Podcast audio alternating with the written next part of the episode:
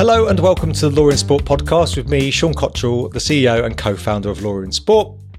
If you haven't tuned in before, the Law in Sport podcast is here to help you understand the latest legal issues and developments from the world of sport, as well as get to meet some and know some of the key personalities who work behind the scenes to keep sport running and improve it, uh, whether it's on a, a, commercial side, on the governance side, on integrity side, um, or for a participation side. Thank you as always for tuning in. We really appreciate your support. I'm delighted to welcome a good friend, a Law in Sport editorial board member, Alex Kelham, who is also, and in terms of her being a good friend and a Law in Sport editorial board member, uh, more impressively, um, she is an experienced commercial and IP lawyer that leads Lewis Silkin's firm-wide sports business group. She has particular expertise in the sports sector, advising brands, marketing agencies, other IP rich businesses, and a range of commercial and brand and marketing issues. She's worked in various roles, including some in house that we'll come on to. She is one of the world's leading experts when it comes to anything related to ambush marketing and special legislation around sports rights holders uh, need to be aware of when they're implementing in relation to major events. Honestly, I can say this truthfully. If there's anything about ambush marketing, is there anything particularly around Rule 40 Olympic Games? Alex is the first person that, that springs to mind that we go to to, to, to get an opinion on, on, on those issues. Alex, thank you for finally agreeing to be on the podcast. I really appreciate it. You're very welcome. Hi, Sean. Hi, everybody. um, for those people that don't know you, um, although probably a lot of people in the community who practice in the community will be very familiar with you. Um, and I don't think you mind me saying this, I'm going to embarrass you, but you're quite an understated person, right? You just go about your business. You're quite humble, in, in my opinion, um, in our opinion. You don't really, you know, blow your own trumpet, right? You just crack on and do the work and you're very uh, focused. And it's something that I really appreciate in terms of your approach. Um, but before we get on to your career, how did you where was the starting point for you to one get into law? Because a lot of people don't know your your previous background. Yeah, so law came to me by surprise, if I'm honest with you. Um, I had not contemplated at all while I was at school, and I actually started a completely different degree in uh, marine geography, of all things, um, for various reasons. Um, that wasn't as suited uh, to me as I'd hoped. Um, and as part of the course, I'd opted to do an introduction to law. I think it was um, intended to go on and do marine insurance or something like that. Um, but I loved it. I got captivated by it straight away. And I thought, you know what? I'm going to just pull that plug. And um, I applied to do law at Nottingham. And so I spent a semester doing marine geography and then swapped and started doing a law degree and haven't looked back since. Um, but yeah, quite unusual, I think, not to have a, a, legal passion as I was growing up. I didn't even watch, you know, any of the legal shows. and um, you were a top level swimmer, also. Yeah. Uh, do you want to tell people about sort of your career? Because I think knowing you has given you your your experience has given you sort of a deep compa- uh, compa- compassion for other people in terms of you know their career development. I know something you're one of our mentors on a mentoring scheme, but I think I may be wrong with this, but I get the impression it's something that's impacted in terms of how you perceive and interact with people in the sports sector. Yeah, I mean, I've got a real passion for sport generally. I feel that sport gave me a massive grounding to life. Um, although as a as a teenager I wasn't particularly focused on my career, certainly not a career outside sport, because it was all I was thinking about. It has given me so many skills. So I, I swam at a high level, sort of 20 hours a week in the pool. I had a great coach, um, great teammates, and um, it gave me opportunities as well that, in retrospect, sort of helped me build academic skills and um, social skills. Uh, for example, in my year out, off, out after A levels, I went into schools because it was pretty much the only thing I could fit in around training. I went into schools and went to their swimming lessons and talked to the kids. So I was learning pre- presentation skills there and there. I did quite a lot of media work as an athlete. Um, and um, you're, you know, you're under scrutiny all the time and it makes you pretty robust as well you know everybody knows exactly how you perform to the second um, or the millisecond um, and there's no hiding from it Um, so yeah, I, I feel that swimming's given me a huge amount, and that passion for sport, which I've been able to um, transfer into a legal career. But again, that wasn't something that I designed. So it wasn't until I was at university and they started encouraging you to apply for training contracts that I really realised that there was such a thing as sports law. Um, but it was at that point that I thought, ah, well, of course I want to do that. so I just applied for training contracts with um, firms that did sports law and was very, very fortunate to find some uh, a, a, training contract in, um, yeah, a, a very good firm, which got my foot in the door. And and so when did you start sort of actually doing some sports work or working with sports clients? Um, so as I said, I got my training contract with um, Farrer Co., who at the time acted for a number of the big governing bodies and the British Olympic Association. I think they still do act for a number of those clients. Um, and I think my first couple of seats, I didn't have much exposure to sport, but I'd always been identified as somebody who wanted to do that type of work. And uh, fortuitously, the Athens Olympics, showing my age, were coming up, and the British Olympic Association were after a secondee. So I was put forward for a nine month secondment, um, sort of from the beginning of 2004 and um, over the, the period of the Games, uh, to, to help their single in house counsel. Um, uh, Sarah Friend, who's now at table tennis, um, and it, it was it was a brilliant, brilliant experience. I don't think I'd done much, if any, sports work before that point, um, but it, it gave me a, a, brilliant grounding, particularly on sort of the commercial and the political side of sport. I'd say that the main things I was doing there was um, dealing with ambush marketing related issues um, and dealing with things in relation to something we thought would never happen if we're completely honest the bid for the london 2012 games. You know it was a real long shot. We really went for it. I was you know um, really invested in trying to work out what the legislation we might need to introduce would be and um, helping sarah um, on the, the, the documents and working with the bid team behind the scenes.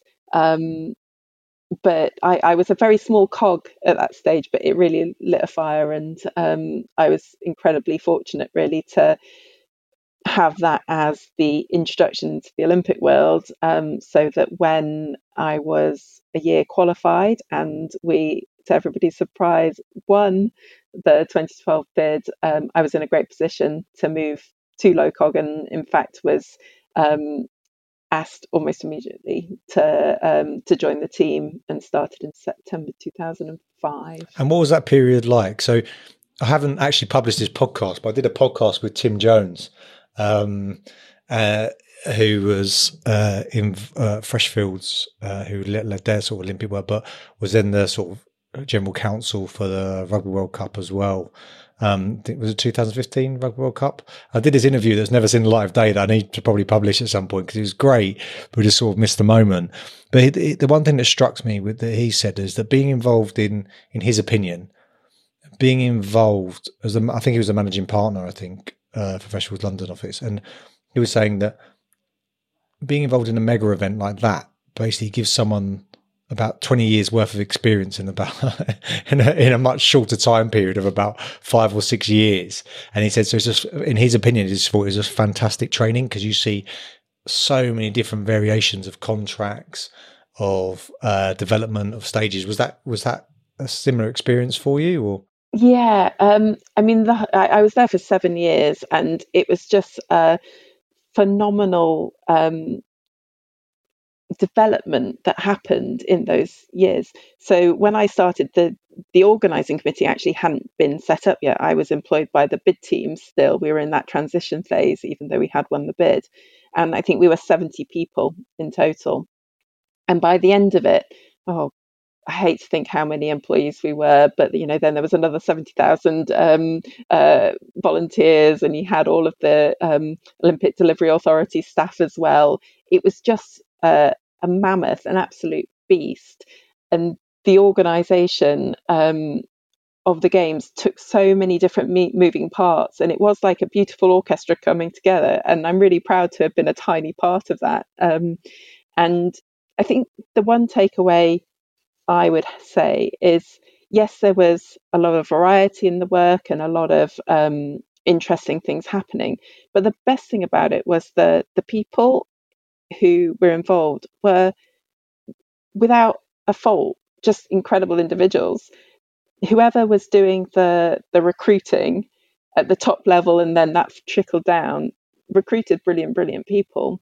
And you can see now where they've all gone on to, and a lot are still in the sports world, particularly on the legal side, um, in in some of the biggest roles in sport. And um, without that pure sort of um, people resource, if you like, I don't think the games would have happened.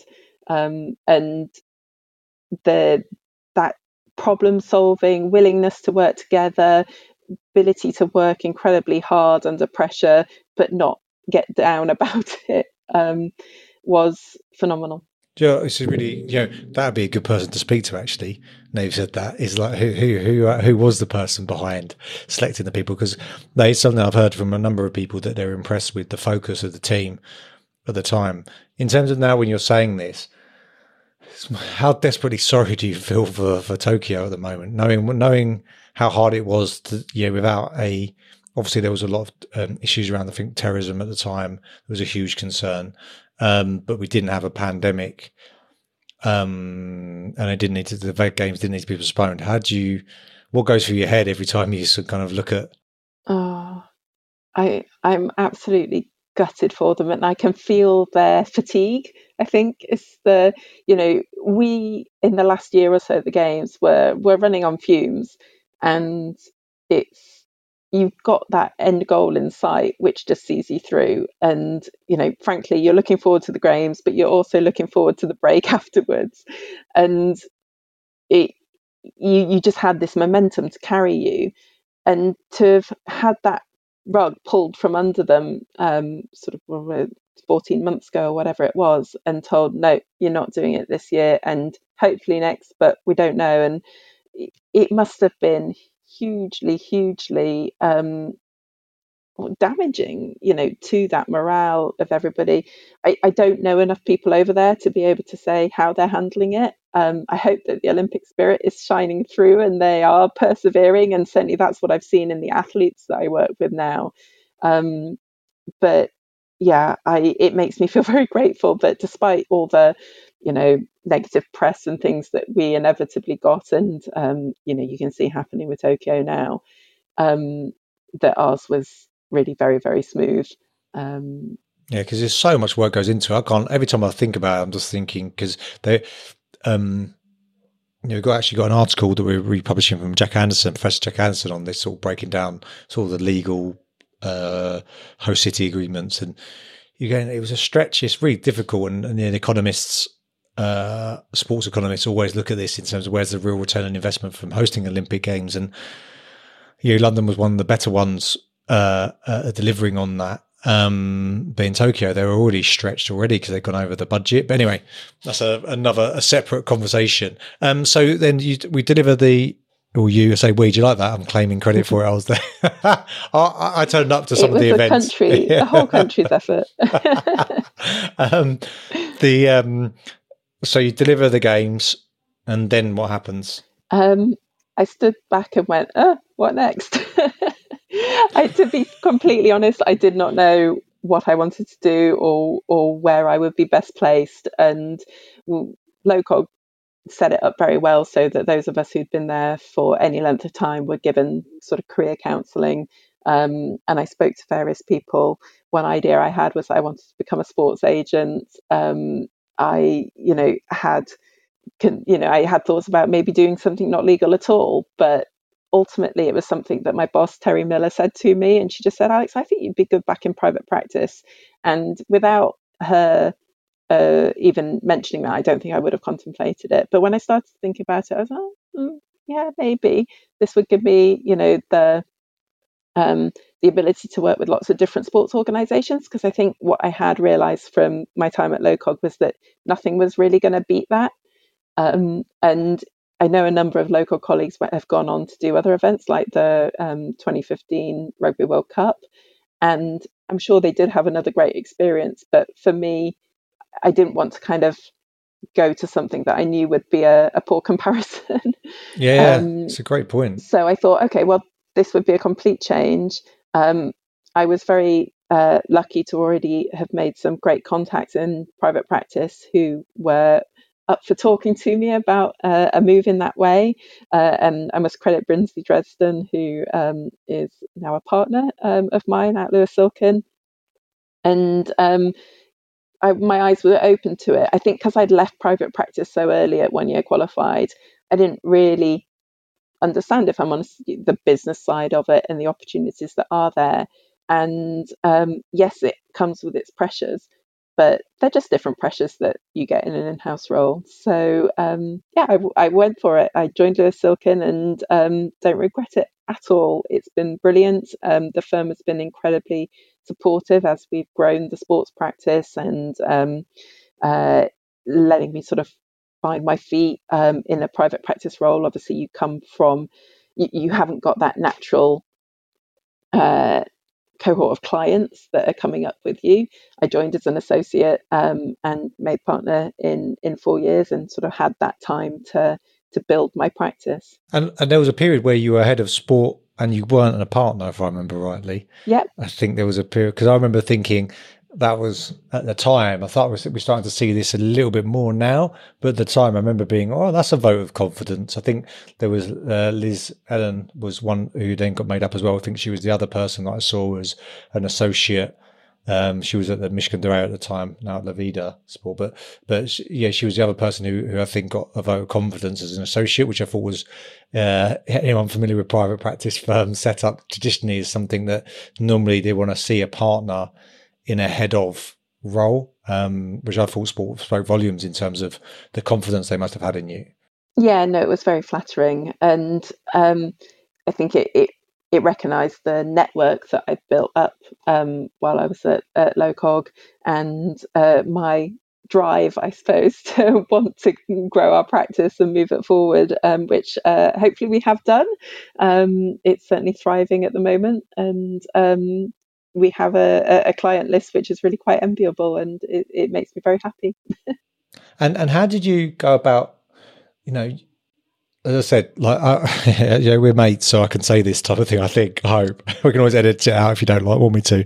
Um, but you always take a, a um, I think, a rather healthy view, as as do some of our other colleagues in this in the sector, right? That that uh, you know what we are there is competition in the market but you know what we're all in it together type of thing and there's enough work to go around you've always taken quite a, a collegiate i would say approach um, you know you're very um, how's it like, like, yeah you you we always talk about you know our model being inclusive rather than exclusive I, was, I always say that i put you in that category of like you're always looking at being inclusive right to the point where yeah, we've had conversations in the past where you've recommended other people to write on certain topics, to speak. You've stepped in and hosted, you know, uh, sessions for us at the last minute without wanting any like like big profile or anything else, just because you think it's a great thing to do to support you. Obviously, on our mentoring scheme as well as a mentor. How do you? You know, I really would like to because I think it'd be so helpful to others to hear what your perspective is on that in terms of how did you how do you grow? Like, you know, it is a competitive marketplace, but how do you grow it in a way that you know you keep your ego in check at the same time, which is you know I think you do really well. Oh, thank you. Um, I suppose I am super, super competitive, but I also have very, very high um, aspirations. So, you know, for me as a swimmer, I, I achieved great things. I, I, I, got international medals, but I, you know, my dream was to be the best, to be winning Olympic medals and to be breaking world records, and I never got there. Um, but I suppose in the same sense, you know, ultimately that's what I'd like to do in sports law. You know, I want to be seen as um, right at the absolute pinnacle, and I know I'm not there yet. And I know that um, to get there, you've got to do lots of hard work. You've got to um, play the game is not the right terminology, but you know, you've got to work the room. You've got to learn. You've got to be willing. You've got to invest your time to become that better lawyer. And um, there's no easy way of doing it, and you're certainly not going to be doing it by cutting down other people. Um, so I think you've got to compete in the right way, is what I would say. And um, the you know you never know who's going to be across you in a negotiation yeah. or who's going to potentially need to refer somebody to you because um, of a conflict. and it's just not in my nature, or frankly, in the nature of the firms, um, to be um, that sort of angry or nasty yeah. Um, so I'm very glad that's the case, and I don't have to put on that other face that might be um, less collegiate. But I love that. I love. I love that as a concept of in order to be better, I have to accept that there's other people out there who may know more information than myself, and that it's also useful to have a different perspective to actually understand that perspective uh, it's a bit like, uh, I guess, from a sports perspective, understanding your competition strategy, right? To a certain degree, have an appreciation for. If you're, you know, using a football as an example, you'd want to know all the tactics rather than just being ignorant and go, "Our way is the only way, it's the best way." Because you, at some point, you're probably going to get a nasty surprise. But also recognizing the human element of this, which is there's a way to conduct yourself in a way that is, you know, beneficial. Like you can get ahead and be nice at the same time. I just like that. It's something I I really appreciate um, you know, you don't ask for any profile or anything else, like, you know, you just not something you do. So I'll say it on this podcast. I think it's important to say I really appreciate all the support you do. And, you know, on the mentoring, you know, you've been absolutely fantastic with them, with them, with uh, our, our mentees. And as I said, I know that there's, as always with these things, we're all trying to progress and be better and, you know, it all, you know, sort of comes around in the end. But also, I think there's a, you know, you've got a very nice way of dealing with it that, that I said, it's not like you're always saying, you know, oh, I need to make sure that I'm. Uh, this is mentioned like the amount of times I've introduced you at conferences and got your introduction. So wrong, right, Mister? Keep it. And you've never said, you know, hey, you know, you forgot to mention this or anything. So I appreciate that humility. In terms of then, sort of where you're at now, or you know, what's the work that that? Two things. I've got two questions for you and I'm terrible at doing this. And I need to go. I need to go on a course to how to do interviews, really.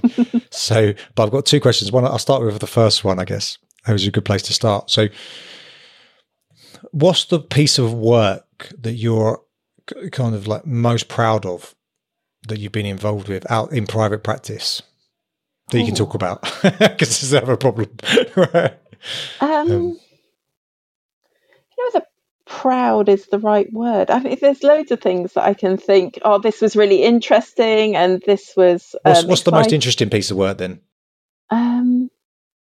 Oh gosh, you've stumped me. I know I've got to select one thing. Um, okay. Well, okay. I could, now I could say, okay, well, give me a couple, give me some, some examples, examples, of then. Right. So, so I know this is a problem for people because when you say one, immediately people go, "Oh, I'm going to upset someone because I don't mention this piece of work." So, if you'd give me, you know, give me a, a, couple of examples of some like sort of the most interesting work you you think, you know, for a personal perspective, do you just found that was either fascinating or challenging at the same time. Yeah. Well, I, I, suppose the first thing I'd say is that I'm not going to mention ambush marketing or brand protection at all. So, although I think a lot of people who are vaguely aware of me probably think of me as that being um, my specialist area, it's actually a really quite small amount of my work. Um, it is interesting, it's good fun, I enjoy doing it. But in terms of the stuff that is um, really challenging and um, I, I, suppose I am proud of it, it drifts much in more into the commercial zones that I'm doing far more of now. So um, I do a lot of big sponsorship agreements. Um, we had one, uh, sometimes it's advising the, the rights holder, the sport, sometimes it's advising the brand. Um, I advised three on their shirt deal with Chelsea. And without going into any um, huge details, it was incredibly fast paced. Um, and we worked with uh, Bird and Bird were on the other side. Um, I think I can say that. um, uh, and you know, together the the Chelsea lawyers, Bird and Bird ourselves, you know, it was it was heads down, let's get this done, and um, that that was really enjoyable and intense. Um, I guess I was proud of that one. I've done some really interesting work for one of our clients um, called Supponor, who do virtual advertising. Um, and that is just, um, you know, fairly novel and, you know, trying to get to understand how their tech works and make sure that was appropriately reflected in the, the commercial agreements I've been doing for them. Um, and uh, it's got elements of technology, software, licensing. Um, there's some standard service elements. They hire uh, and rent some equipment out. So that was quite um, an interesting, complex piece of work in quite a new area.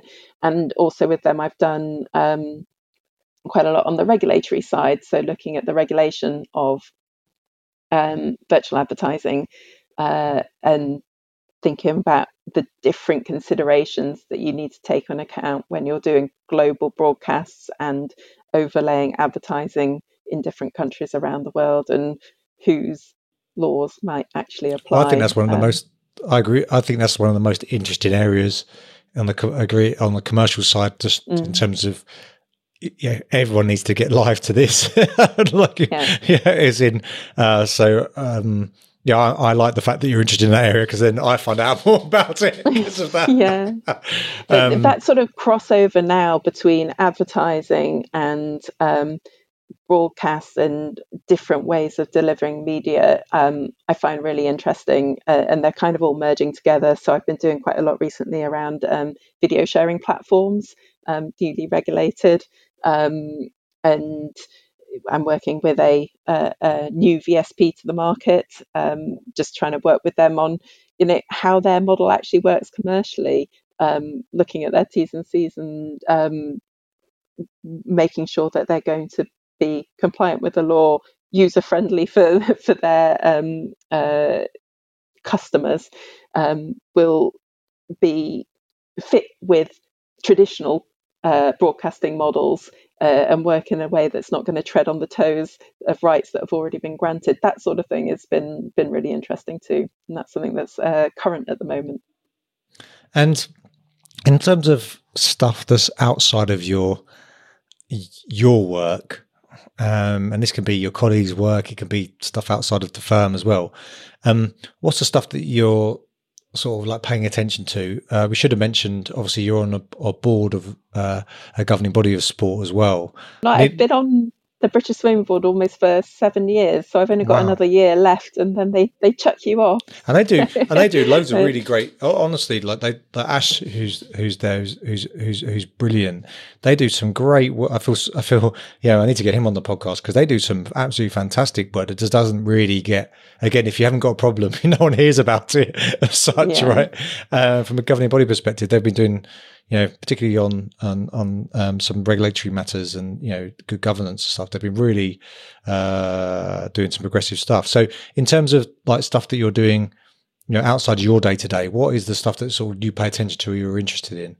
Um, I always find the sort of big picture, almost geopolitical aspects of sport interesting. Um, you know, whether it be things like the European Super League, you know, um, and how that can so radically um, capture people's imagination and cause so much angst. Um, the the differences in how sport is governed in different countries. So I always find the US models, um, whether it be at college level or in the professional sports over there, and things like the draft systems and what have you, just understanding how sport can be done differently.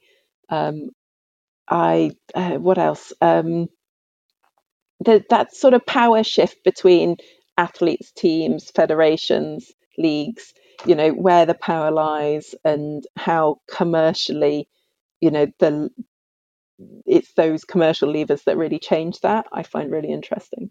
And is that the reason? Because you mentioned early on when we've been at LOCOG that the thing that or BA, the BOA, the British Olympic Association, that the um, the political side interested you at that moment mm. in time. Is that because of the impact that it has? Why does why is that? Do you think? So I don't think I'm a particularly political person at all. Um, I don't really like it, uh, whether it's in traditional politics or sports politics. But the fact that there is so much of it, and I think I hadn't appreciated before I'd really started working in sport how um, it, it really does drive a lot behind the scenes and the the fact that you know you have these big elections for presidents of um, federations and what have you, and it is like a a, a political election. Um, I find very odd you know, for me, sport is about what happens on the field of the play and should be all about the athletes. And yes, they're they're making money to fund the sport and all of those things around it. But that political aspect I find fascinating, but it's not something I love. It's something that I'm quite wary of, um, and wish, frankly, that sport could do without.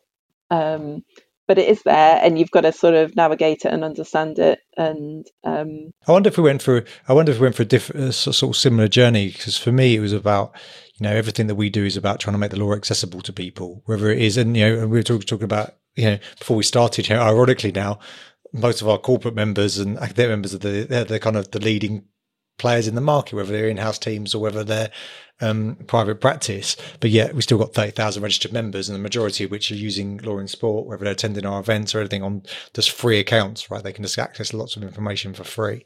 Um, so initially I thought, well, if we can understand the law better and explain the law better to people, that will resolve, that will lead to um, better outcomes in, just within itself. And then you go, well, actually, if I don't understand the economic environment, then maybe some of the stuff that we cover we can't cover the, the issues that we need to because we don't understand that. And then you go well hold on. That's not the full picture either. We need to understand the political environment because the political environment is what shapes the laws the regulations the governance. And so like you i'm not hugely into the politics of um of sport or politics just generally although it's just kind of you, it's almost like a necessary evil. You know that it goes on and that's how the world works. Therefore you got to understand it. And yeah we we had we've been speaking to some of them are mutual acquaintances, whether it's on editorial board or people that we just know who are in sort of more uh, policy roles. And it's one of their big bugbears um, is that there's not enough emphasis in the sports law community or legal community on the politics in terms of they don't appreciate how policies are developed and shaped. Um, do you think that's going to be an area that the that lawyers coming into sports or needs just almost as a necessity? There's like you know there's Simon Rofe at SOAS who's doing all the sort of sports diplomacy stuff, and Richard Parrish have been um, and the guys at Edge Hill and a bunch of other academics have been uh, Johan Linden, I think, have looked at this sports diplomacy as a from a European Commission perspective. Do you think that's going to be something that we're going to start to see almost become like a mandatory module? Let's say if anyone was, you know. Uh, or compulsory, let's say, if you're going to get into a legal role within sport, or if not compulsory, it would definitely be beneficial. Um, I think it would always be beneficial. I think it depends on what role you're doing. Um, as to whether it's essential or not. I think you can be a uh, a commercial lawyer without understanding the the bigger picture. You know, certainly at a, at a lower level. Um, but yeah, so, sort of as soon as you get into the the federations or the the big leagues, I think understanding that politics, you know, as a lawyer, is really really important. And finally, what is it that you look for in people you're hiring because it's one of the things that, that I think is well, as you know we, we run a recruitment division we, we've uh, um, you know work with a lot of people and I just don't think it can be said enough what people really look for because often people who are looking for jobs or, uh, seem to do everything other than address the actual issues that, that or the, the, the, let's say demonstrate uh, the characteristics or the skills that the people are really looking for. So, what is it that you look for in colleagues? Um, I, I, I believe that you are going to succeed best in whatever you're passionate about and whatever you enjoy doing. And I also believe that you're generally you generally enjoy what you do well. Um, so if you're good at something, you'll enjoy doing it. So I guess it's a, a blend. Um, enthusiasm is really really key. Um, and in a CV, being able to demonstrate that enthusiasm by showing that you've done a variety of things around the thing that you say you're enthusiastic about. Um, so if you want to be a sports lawyer and you've got nothing on your CV that reflects a passion for sport, um, then I would be concerned. Um, that's not that's so. so I don't to, think it means that you have to. So you're probably going to say what I was going to ask you. Sorry. sorry. yeah, it doesn't mean you have to have been an athlete. It doesn't mean that you have to, um, you know, have done all your coaching courses or or something like that. But um, maybe it's that you've written in your school journal, uh, you know, or your university newspaper on sport. Maybe it's that you've volunteered at a major games, um, and big plug there for Birmingham 2022.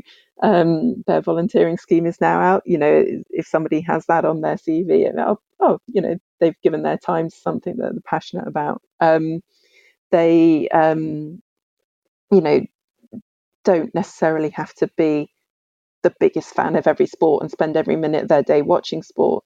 But it definitely helps if you've got a passion, as I said, because that passion will lead to enthusiasm and dedication and hopefully um, uh, good performance. Um, that said, I do think you absolutely need to have that grounding of good academics and that good um, uh, those basic skills. Um, I think interpersonal skills are crucial to me you know you you don't want somebody who's going to be um, you know wrapped up in themselves and and and not outgoing. Um, although a lot of what we do particularly in private practice you know you are working on your own for a lot of the time it doesn't you, you have to be a team player.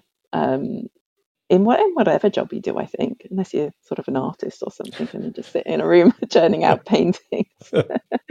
yeah. Um, so somebody who is a, recluse would um, would not take my box for recruitment. Um, but beyond that, um, I'd like to think I'm pretty open minded. Um, I certainly uh, academics, while I've said are important, I don't think you know the the biggest thing on the page. Certainly, if you've got a, a first from Oxford or, or Cambridge, I might be thinking, oh, well, what else have you done with your life, rather than um, thinking, oh, that means I must hire you. It's interesting um, that, right? Because because the you know, you know it's, it's, interesting that you know a bit like in in the in the startup world, right? Where people had MBAs from Stanford and stuff like that, it started to actually count against them right? Because everyone was like, okay, we've got enough of people like this. We need some people with you know other backgrounds and other experience to sort. Again, if you're looking at a team, not say these people can't be valuable. Of course, they can be. But I guess when you're looking at, you're going, well, what what does our overall uh, you know organization look like? You know, how diverse is it? You know, both you know. Uh, from all the metrics you can imagine, but particularly also sort of like diversity of thought and backgrounds. Um, Yes, I think it's a it's an interesting point. Um, do you think that I love the fact that the, the, the, key thing that's come across is the commitment side of it? I think from from what you said though, which is like showing that you've got that what you say you're interested in, you actually are genuinely interested in, and that um, you know um, certainly when we speak to people in recruitment as well, they say that they don't want people who are just going to uh, use stuff as a stepping stone, even though they, they might want to progress. And of course, they want to have that ladder. They don't want someone who's just going to be, you know, use, you, you know, basically use the organization, use the work just to literally, and then just to leave. Right? They're not not really being genuine about their um, aspirations. Let's say it's slightly different if someone's giving it their all the whole time. They say, "Hey, this isn't for me." Right? I want to move on. I want to go to in house. Do you agree with that, or? Um, I mean, being used as a stepping stone sounds sounds like you're, you're you're saying that in a derogatory term. I mean, I, I'm completely happy with people being ambitious and people wanting to develop their career. I think so long as they are open minded about, you know, what that stepping stone can be internally, you, you don't want to feel like you are being used or, or um, the, the the time that you invest in someone is is wasted. But at the same time, you've got to recognise the reality of life and that that people do want to progress, and that if there isn't the opportunity um, within your organisation, that they are going to go elsewhere. So really, then, sorry, I could probably uh, probably being a bit too casual with the explanation, but really, it's about the integrity of motivation. Mm, right, in yeah. terms of like if they're yeah, because you do want to you know we we hire people, we want people who are who are you know really driven and they've got bigger aspirations than just working for us right? Because that's the type of people you want to attract because they can add the most. Um, but you know, the reason why I say this is there's, you know, I see definitely see a trend where you know people are saying the right things, but deep down they're not really meaning it. And then when they end up in the right position, it doesn't kind of work out as they expected because there's not that necessarily that integrity there. Um, in ter- in terms of um, what is sort of like um, what does the future hold for you now? Obviously, you're doing great guns. You're really busy. Um, I know because I've had to squeeze in. I've managed to persuade you to squeeze in time to this. Um, what's the sort of you know the future plans either for you or for or for the group? Um, global domination. No. Why not? I think, as, as, I said, you know, I, am ambitious and I want the team to be a success. Um, we will always look to opportunities for for growth. You know, we have very broad coverage in our sports group in terms of the different areas that we can tick off. I think we we consciously don't do anything in anti-doping at the moment, and I don't think that's something we're going to change anytime soon. But there may be areas that we can strengthen and build the team with. So um, whether we do that organically and from within or whether we hire, um, there are definitely you know scope for growth. Um, I think the market positioning and, and trying to make people understand just the quality of work that we do do and that we are able to service um, the needs of sports organisations at the, the top top level um, has to be a priority to to business. Um, I think myself and everybody working in the team has that belief and knowledge, and now it's just making sure that it uh, projects externally. I suppose, as you say, maybe we are um, a little bit understated. Don't shout about what we do enough. Which is, which is a good thing, right? This is a challenge that we see, though. You know, with with what we would call, let's say, the main players. Um, at times, is obviously because of the sensitivities sometimes of the matters that you're working on and you know the, the the, the trusted relationships that have been built over time is that um, it can make it really difficult to communicate that to the market right in terms of to, to potential new customers and others particularly when you're so busy anyway. I think this is a uh, a problem that organizations um, uh, whether they are law firms uh, other professional service firms um, never struggle with. Um, I think it's a good, but it's normally it's nice problem to have. Though, yeah, right? exactly. That's what I was going to say. It's a good. It's an indication of a, of a good thing. No, I think. You know, one, thank you for doing the podcast. I said it before. I'm just trying to embarrass you, but no, I really appreciate your support with LawInSport. There's a you know. Um, there's a bunch of people on our editorial board who are just, you know, absolutely, you know, our editorial board as a whole are just absolutely fantastic. But, you know, the one thing that is common across the board is that no one really asks for I don't ask for much, I give a lot, but don't really ask for much. And it's something that, you know, that really d- uh, deeply appreciate. Um, and it's the bit that hopefully when people listen to the podcast, they start to understand with all these different interviews and stuff like that, that it is truly like more of a community as opposed to just, you know, uh, isn't LawInSport great? We just publish articles and they look great, right? There's lots of hard work that people like yourself are reviewing, you know, identifying where, areas we should strengthen and do better on. And, you know, and again, with the mentoring scheme, you know, there's you know, 30 plus people like yourselves who, who, give up their time freely to help and advise people that it goes unnoticed, right? And I think it's really important to sort of highlight that. So thank you. yeah, no, Sean, you don't you don't need to thank me. I, I should be thanking you. I mean, you've you've set up an incredible um, platform, which is, you know, useful academically beyond belief. You know, and the the sort of you, you, are now the go-to place for resources in sports. So um, as a practitioner that's incredibly useful. But you have also created a network and you know um, being hard nosed about it you're great from a, a, a development and networking point of view. So um, i really should be thanking you. But this is it goes back to our earlier point right where that you were mentioning, right? It's kind of like sometimes doing the, the, the nice thing, right, is a good thing, both commercially. This is what we always say to people is that, you know, actually knowledge sharing and being inclusive has huge benefits, you know, for the legal community, where it kind of goes almost counter trend to a degree. But anyway, really appreciate it. I'm delighted to uh, get you on the podcast. Um, uh, you know, and you, you came in and did an amazing job for us on the motorsport conference. Did me a huge favour of chairing that panel. And as most people will know, if they tune into the football conferences, generally always well not generally it's always better when we've got someone else other than me moderating sessions who are actually far more knowledgeable. So it's great um, so thank you for that. And i'll let you get back to your work but really appreciate you making the time out. I hope you enjoyed it. If you did enjoy the podcast we always say to people if you enjoy what alex said please do tell people about it. Please do share it.